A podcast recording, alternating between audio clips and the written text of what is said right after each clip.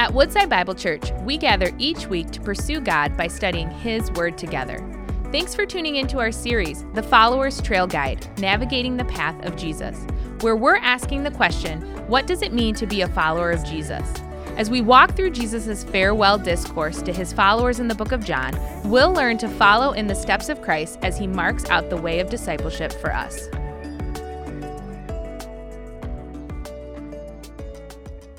Do I have everything I need? That's a question I regularly ask myself whenever I'm getting ready to go on a trip. Do, do I have everything I need? If I've ever got to go somewhere, travel, whatever, it's probably a question many of us ask. And I don't know when it comes to packing in your life how you respond to that question. I can tell you how I respond. I am a classic overpacker. Like, if we're gonna go on a trip, I'm like, I need to bring as many things as I can because I cannot be in this place and not have what I need. And so it's like, all right, I got to pack all my clothes. My wife, like, my wife will look at me like we're going, you know, to her parents for a couple days. She's like, you don't need to bring six outfits. I'm like, well, don't you, could, when I wake up in the morning, I'm not sure what outfit I want to wear, so I got to have options. Like, some of you can feel me on that. You know. Like, I can't make that decision five days beforehand, right? I got to know. You know, do I have all the toilet? Do I have all the stuff? It's like we get ready to leave, and I'm the guy with like the suitcase that's twice as big as everyone else. But my fear is that I don't want to be an underpacker, right? Who wants to be the person that's somewhere and runs out of underwear? You don't want to be that. Now, thankfully, I have a wife who is a right packer, right? She knows what she needs, exactly what she needs, and what's necessary to pack for whatever the journey, whatever the trip is that we have. When she asks the questions, Do I have everything I need? She knows the right answer and she prepares accordingly. The question I have, the question of do I have everything I need, that's not just a good question when you go on a trip, when you go on vacation. I think that's actually an appropriate question to the journey of following Jesus as well. What does it look like in our spiritual lives as we seek to pursue Him to have everything we need? Unfortunately, in my journey as a pastor over time, I realized that even in our spiritual journeys, we can fall sometimes into the trap of overpacking and underpacking. We can fail to recognize do I actually have what I need? And what is the things that I need to finish the journey of following Christ as He's called me to? Some of us classically underpack when it comes to our spiritual lives. We live disconnected from the realities of what Jesus has made available to us. But others of us, we struggle with overpacking. We fall into a trap sometimes of what I call Jesus plus. That when it comes to the journey of following Jesus, He's not enough, so I've got to add something to the journey. I've got to add something to my life to make up for what I sense the lack of what He actually provides for me. Because I don't want to get to the end and somehow miss what I'm supposed to have. And oftentimes, when I look around our culture, and our Christian culture, not just us, but beyond, I see a Jesus plus mentality when it comes to the journey of following him. Jesus plus maybe a little Eastern spirituality. Jesus plus a little bit of the American dream. Jesus plus a little bit of the world's values. Jesus plus a little law so I can feel better about myself. Jesus plus my good works. I mean, I'm sure if we went all day, I could give you tons of things, but we are prone at times in our spiritual journey to fall towards the trap of spiritual overpacking, of not thinking that Jesus is actually enough. But the problem is when we do that, it often leaves us exhausted, burdened, tired, anxious. You see, overpacking isn't actually helpful on a long journey. You know that we go somewhere and my wife's got her like you know bag and she goes and i'm like pulling the luggage behind like oh man i got to load this thing in the car. Right? Overpacking burdens you. It burns you out. It carries you. Yet we're so prone towards it that oftentimes we're carrying things for the journey that we were never meant to carry. Today we're concluding a series that we've called the followers trail guide where we've been looking at jesus' final teaching with his disciples before his death resurrection and ascension and in this teaching, Jesus is preparing his disciples for their mission and journey of what it's going to look like to follow him when he ascends to be with the Father, and they're left to continue on his mission in the world. Over the last 10 weeks, we've looked at multiple times how Jesus has prepared his disciples, comforting them, reminding them of the resources that he's going to give to them, helping them begin to understand the reality of what will look like to live in following him during that season and time. And this morning we come to the conclusion, to Jesus' wrap up of this teaching. And what Jesus wants to do in this section is help his disciples not be overpackers or underpackers but to recognize that in the journey that he's calling them to, that in his victory, he's actually given them everything they need to make it to the end. He wants to point them to say, pack rightly for the journey. In the section prior to our passage today, Jesus sought to encourage the disciples in the midst of their kind of struggle with the perplexing nature of God's plan. If you were here last week, we looked at how sometimes it can be hard to understand what God is doing, but Jesus invites us to follow his path, his way through the sorrows, and that he gives peace and joy in the midst of that. Jesus, as he begins to conclude his teaching for his disciples, kind of builds on that to begin to move them to help them see. But actually, in order for you to do that, God has given you some incredible things to help you in that journey. Jesus concludes by giving his disciples a reminder of three resources that he's provided for them. So that one come in the first several verses. Let's look at it again. In verse 25, Jesus says, I've said these things to you in figures of speech. The hour is coming when I will no longer speak to you in figures of speech, but will tell you plainly about the Father. So remember, the disciples were confused in the previous passage about what Jesus had been saying. And Jesus essentially builds on that to say, Hey, I, I, know you don't understand. I've been speaking figuratively to you. I've been using illustrations and things because my full work has not been finished yet. But the hour is coming when that's going to be the case. In the Gospel of John, the hour is a technical term for Jesus' death and resurrection. He actually uses it multiple times throughout the Gospel to point to when he will die for sins and when he will arise again and ascend. And Jesus essentially says, When the hour comes, I will no longer speak to you figuratively, but in that day I will speak to you plainly. The idea of I will use speech that doesn't actually conceal what God's plan is, but will begin to reveal to you the truth of what God is doing through my life and death and resurrection. And that will come when the hour comes. So Jesus points there's a transition coming. And that transition is going to begin to bring you what you need for the journey that I'm trying to prepare you for and the mission that I am going to send you on. Jesus highlights the first thing in verse 26 when he says, In that day you will ask in my name, and I do not say to you that I will ask the Father on your behalf, for the Father himself loves you because you have loved me and have believed that I came from God.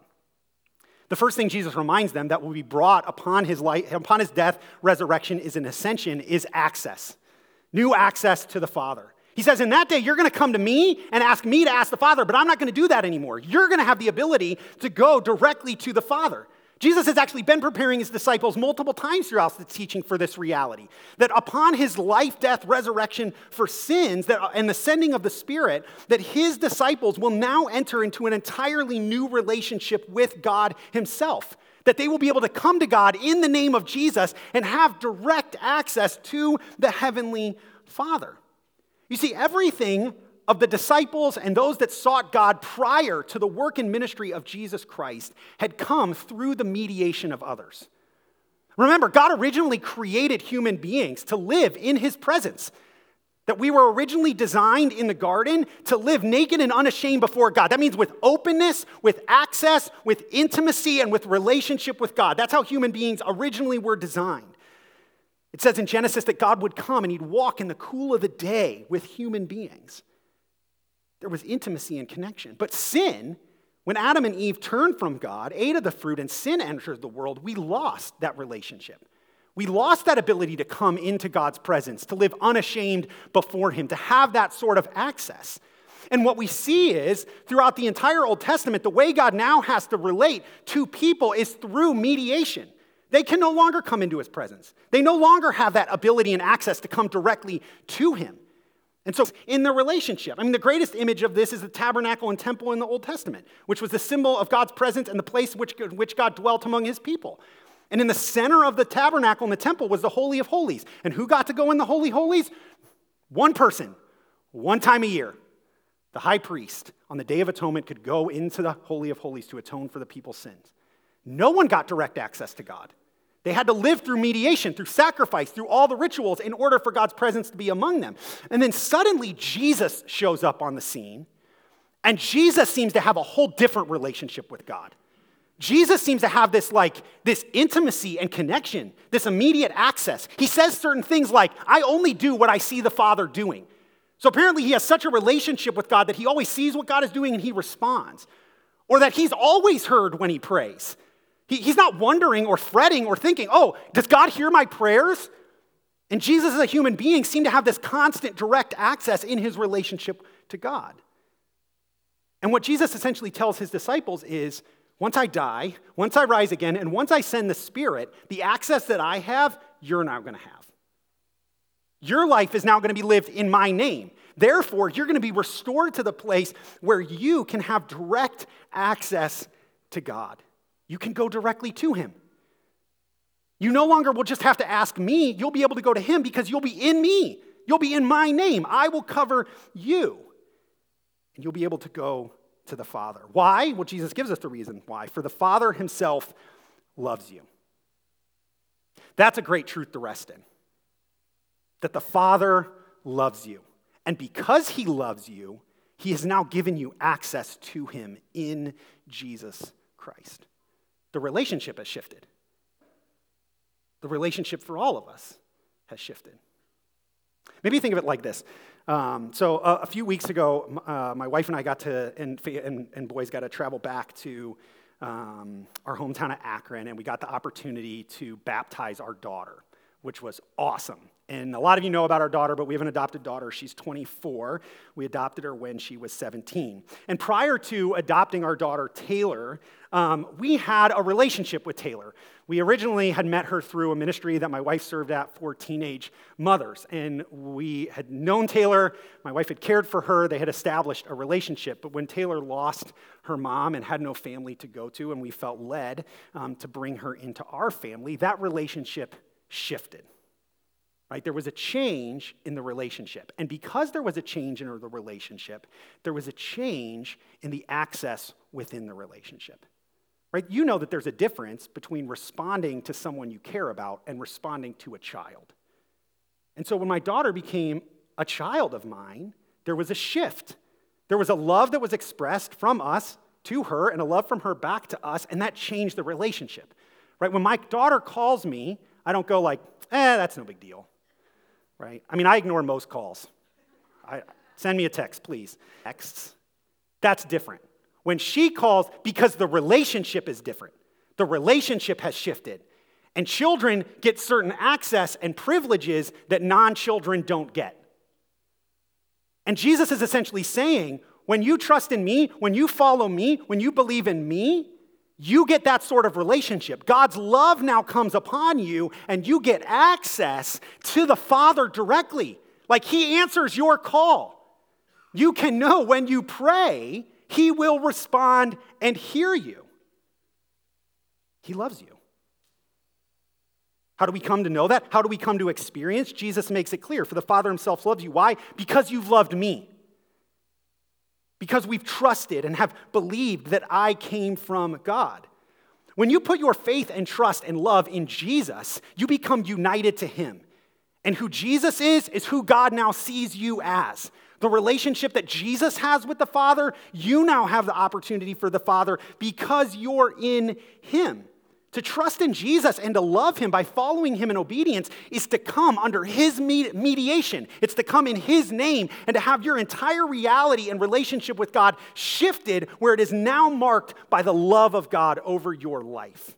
And because of that, you have access. I mean, this is what the writer of Hebrews reminds us in Hebrews 10:19 when he says, "Therefore, brothers, since we have confidence to enter the holy places by the blood of Jesus, by the new and living way that he opened for us through the curtain that is through his flesh, and since we have a great high priest over the house of God." Remember he's using that tabernacle temple imagery again. He's saying, hey, now that we have access, now that Jesus has made a way, now that he's covered our sin, now he's done what we couldn't do, and we have this ability to enter into the holy place of God, what does he say? Let us draw near with a true heart and full assurance of faith. with our hearts sprinkled clean from an evil conscience and our bodies washed with pure water. Because of Jesus, we get to come before God with confidence, with faith, with trust, with relationship to know Him and to know His love for us. That's why earlier the author would say, Let us draw then, let us then with confidence draw near to the throne of grace, that we may receive and find grace to help in time of need. See, Jesus is saying you're going to have a journey. It's going to be a hard journey. It's going to be a challenging journey, but you're going to have access to God. In those moments where life is perplexing, where it's confusing, you can go directly to Him. You can ask Him for what you need, and you can trust that out of His grace and love, He will give you what you need for the journey. I'm opening a way for you to receive from God what you need to make it. You have access. And you can live as you have access. When you face trials, when you face struggles, when you face trouble in your life, no, you can go to God and He will give you what you need. What a resource to carry with us in our journey.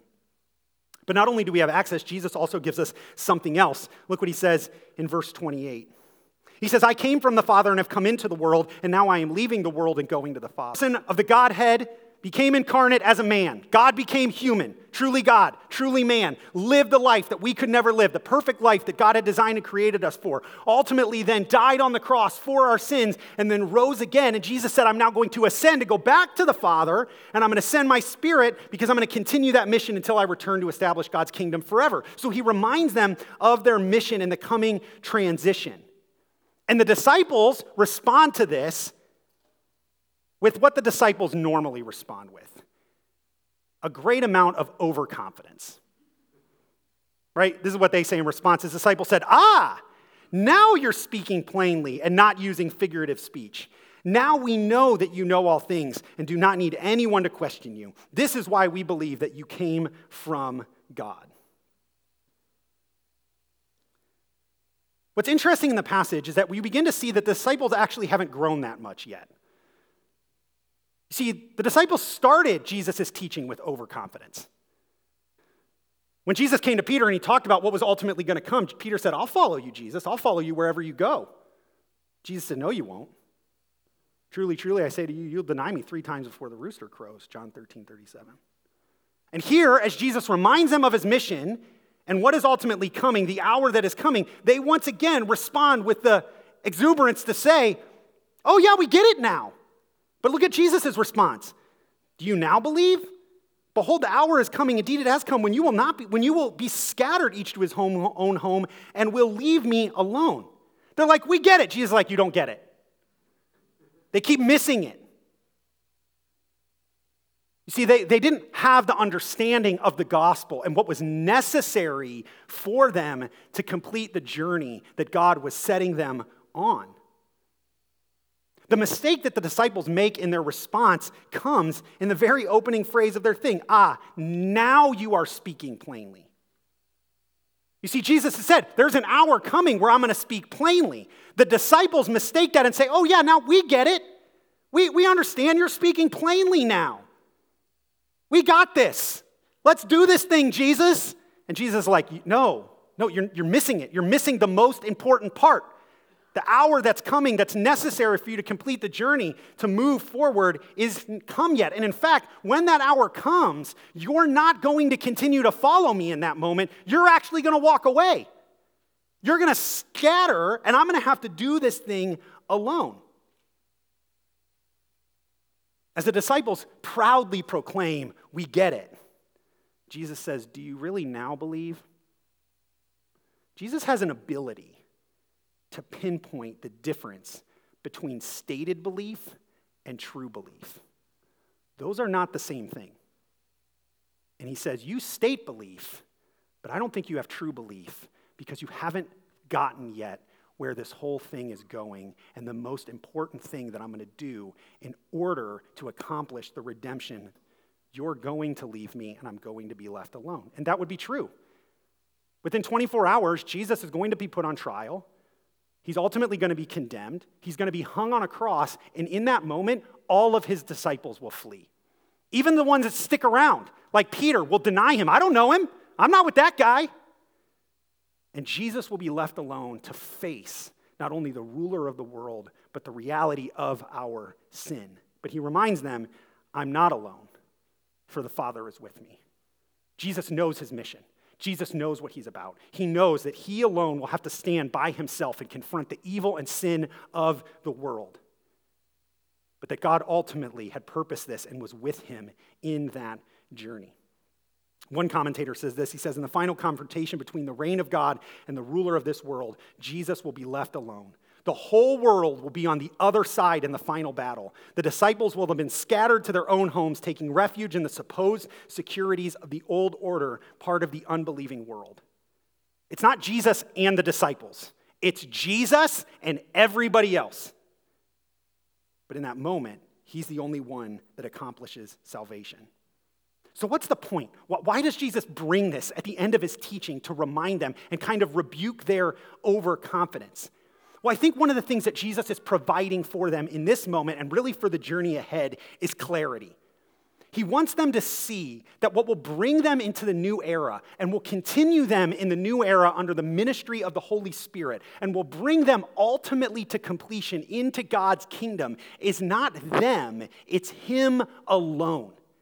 That what is necessary for the journey is not their strength, it's Christ's strength, it's His work.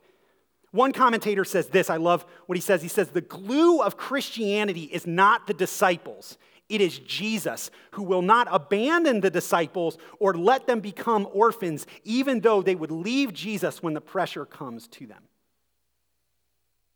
I mean, one of the main things Jesus did in this section of preparing them for life in the midst of the challenge of the world was to say, What you need to do is simply abide in me. Right? He says, Apart from me, you can't do anything. You, you don't have the strength. You don't have the ability to complete this mission. You don't have the ability to live out the Christian life. You don't have the strength to do what I'm calling you to. But good news, I do. I have the ability. I will do this for you. Your job is just to remain in me, abide in me, stick with me. The starting point for the journey and the remaining point of the journey of discipleship is simply sticking as close to Jesus as we can and allowing Him to work through us to produce the fruit that He desires to. And so, what Jesus wants to remind them here is listen, you think in this moment that you get it, but you don't get it. Because if you got it, you would recognize it's not about you, it's about what I'm going to do for you. That the work of salvation, both in its beginning, its middle, and its completion, is in Christ alone. We don't bring anything into the table in that moment. It's not our strength that accomplishes it, it is to let go of ourself and our confidence and put our faith and trust completely in Jesus. That's how we make it. That's how we complete the journey that he's setting us on and we live his mission that he's calling us to in the world.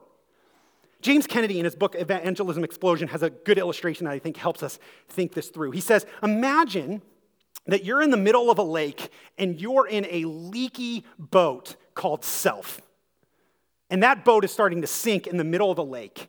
And along comes another boat called Christ. And this boat is not leaky. This boat is sound and true and will take you to the shore.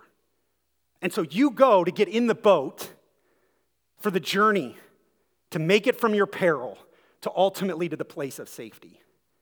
But as you do that, you, you struggle with letting go of the boat that you've been in. And so you make the decision I'm not going to get fully in this boat. I'm going to keep one foot in the boat of self, and I'm going to put the other foot in the boat of Christ. Now, what happens when you do that? You still sink. Because you haven't put your faith fully in the boat that will save you. You hold on to the boat. At the end of the day, you still sink into peril. And I think what Jesus is trying to get his disciples and the clarity he's trying to bring them is if you're going to make it for the journey, you've got to get it out of the boat of self confidence. You've got to get out of the boat of self focus. You've got to stop thinking you've got it, get to the point where you recognize you don't got it, because when you do that, you'll step fully into my reality, my work, my accomplishment, and that's the boat that will bring you to safety. So stop relying on yourself. Stop with the overconfidence and thinking that you've got it. Instead, trust fully in me.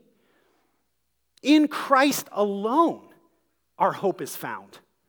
Not in Jesus plus, not in Jesus plus my work, not in Jesus plus whatever I add in the blank. That's not where my hope is found. My hope is in Christ, which means I have to let go of the things that I keep adding in to the journey of following Jesus, wherever they come from the culture, the flesh, the enemy, and I have to step fully in to say, my only hope in life and in death is Jesus Christ and what he has done for me by his death and resurrection. Because that then gives us what we need to complete the journey that he's calling us towards. Jesus knows we're prone to a Jesus plus spirituality. And so in this moment, he takes a moment before he completes the teaching to say, let go of it. Let go of your confidence. You're going to scatter, but don't worry, I've got it. The Father's with me. Put your faith fully in me. We need that sort of clarity for the journey. We need, in the journey and challenge of our life, to come back time and time again and remind us our hope is in Jesus. I will fail, he will not. I will struggle, he will not.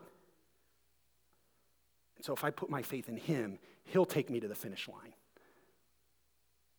And when we get that, we then will move, which is found in the last verse 33. He says this I've said these things to you that in me you may have peace.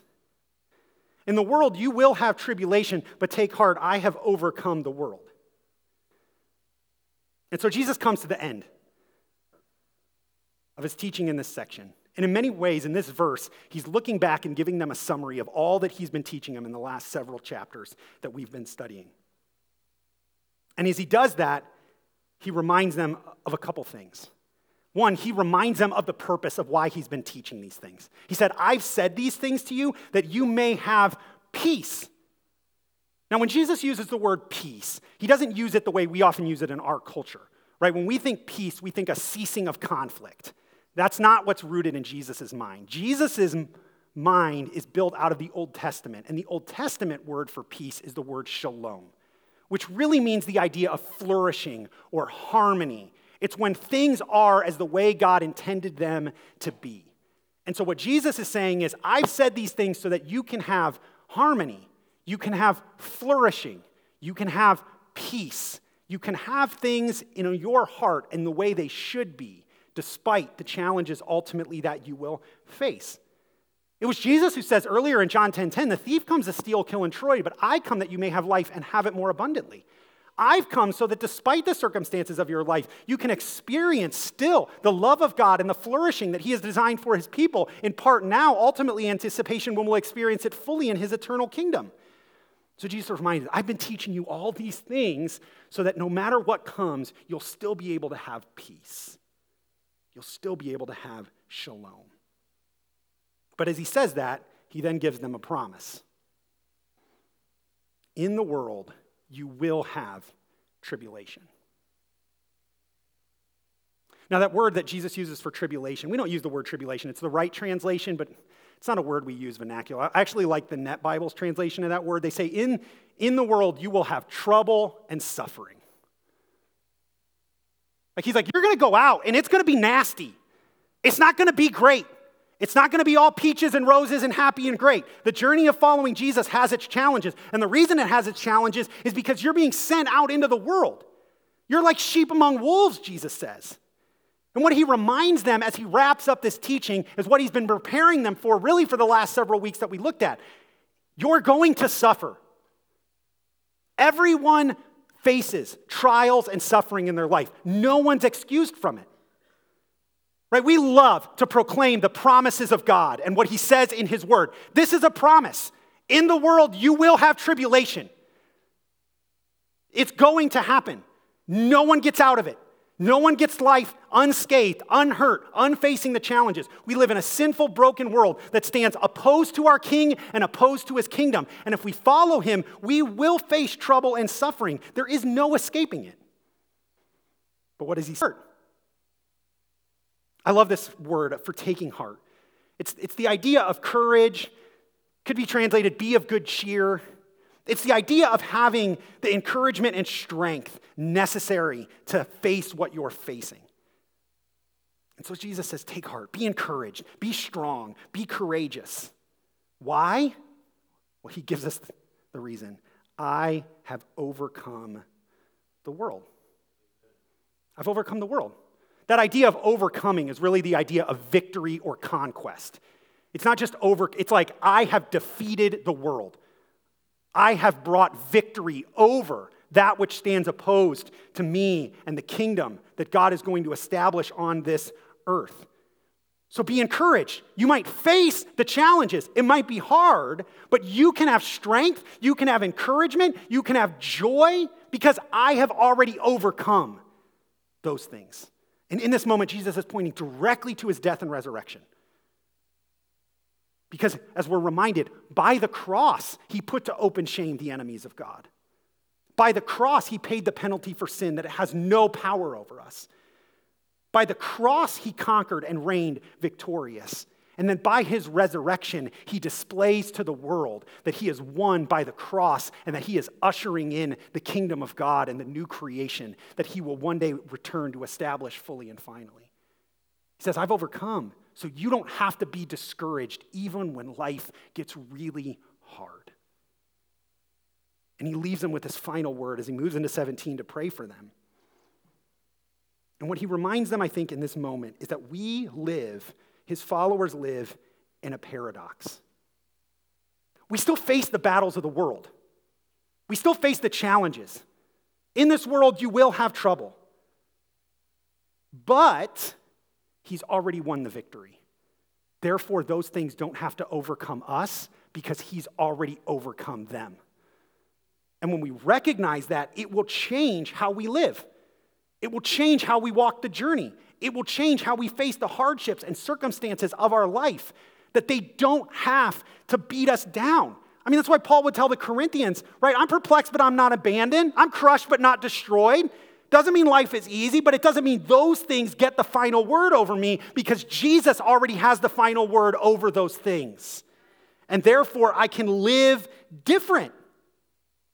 And I can take heart, I can take encouragement in the challenges of life. Martin Luther, a great reformer, faced a lot of pressure and challenges in his life as he stood up for the sake of the gospel amongst a church that had lost it. He declared that salvation was in Christ alone, that we added nothing to the equation, that our works did not accomplish salvation. And yet, in his day, he faced persecution and opposition, not only from politicians, but the church, and faced a ton of pressure in his life. And there's a story that goes that one day Luther just was overwhelmed and discouraged around his house, depressed, bothered, and his wife, Catherine, kept trying to encourage him, but he just wouldn't have any of it. You've been in that place, right? You've been in that place where you're like so low, it doesn't matter what someone says, you're like, I don't know, life sucks, whatever, just leave me alone. And so, so he's in that place. So, so the story goes that his wife, Catherine, decided to come down one morning, dressed completely in black. And Luther noticed it. And she said, and he said, are, are you going to a funeral and something? What's going on? And she looked at him and she said, No, but you were just living like God is dead, so I thought I'd join you in the morning. And the story goes that it clicked for Luther. That, that he realized that despite the challenges and light and pressures that he was facing, that he was living as if Jesus hadn't overcome those things. And the story goes that it shifted, that he started to remind himself, he lives, he lives. You see, you can take heart. You might get sorrow. I'm not saying life's going to be easy. I'm not going to say there aren't moments of tremendous grief and suffering and trial, but those things don't have to overcome you. You can take courage, you can take strength because Jesus lives, because he overcame death, because he walked out of that grave and said, It has no power over me, and if you're in me, it has no power over you either. And that changes the way we have to live. It changes the, even the way that we engage the challenges of our world. You see, our reality is not defined by the reality of the world. Our reality is defined by a risen Savior and His kingdom. The world will do what the world does, it doesn't define us. It doesn't define our lives, and it doesn't define our community. A pastor that I've been learning from who's in Australia, his name's Mark Sayers. He has, he's one of my favorite lines about the church recently is he's like kind of one of those Yodas on the church and culture and just has a lot of great insight. And I was listening to him a while back, and he has this phrase that just always stuck with me. He says, The church should be an unanxious presence, a non anxious presence in an anxious world. That if the resurrection of Jesus is true, if he's truly our king, then whatever anxiety the world is facing, whatever challenge they bring, whatever they're at, that's not where we're at. Our reality is now defined by Christ, it's defined by what he has done. Therefore, no matter what circumstances come, we can take heart. There was a missionary in the early 20th century named Lesslie Newbigin. He was an Anglican pastor who was sent to India and served in India for 30 years in the first part of the 20th century. And when it was time for him to retire, he came back to England, and what he found was a completely different culture than the culture that he had left. In England, there had been a rapid move towards secularization. And when he had left, there was a lot of positivity around Christianity, and when he came back, it wasn't the case. And Newbigin would spend the back half of his life actually writing to try to help the church navigate what it looked like to be a light in an increasingly secular context. And he has some great resources. One of the stories goes about Newbigin that as he was doing this work, it, he was interviewed by a reporter one day who asked him about the transition he had seen in the culture and the reality and what he thought about the church and, and all these things that he was observing as he was writing and teaching. And Newbigin was responding. And at one point, it says the, the reporter asked Newbigin, he said, Well, so are you a pessimist or are you an optimist? And Newbigin had one of the best quotes. He said, I am neither an optimist nor a pessimist. Jesus Christ is risen from the dead. That's a non anxious presence in an anxious world. That's saying my, my my reality is not defined by the positivity or negativity of the culture. My reality is not defined by what I think is going well or what I don't think is going well. My reality is defined by a king and a kingdom who's overcome Satan, sin, and death. And therefore, I have stability, I have peace, I can take heart no matter what the circumstances of the world did. Brothers and sisters, the kingdom of God was not shaken because of the results of Tuesday night. Jesus didn't go back in the grave. It wasn't a moment where suddenly God went, Oh my goodness, what's happening in America? I have no idea. He's already overcome.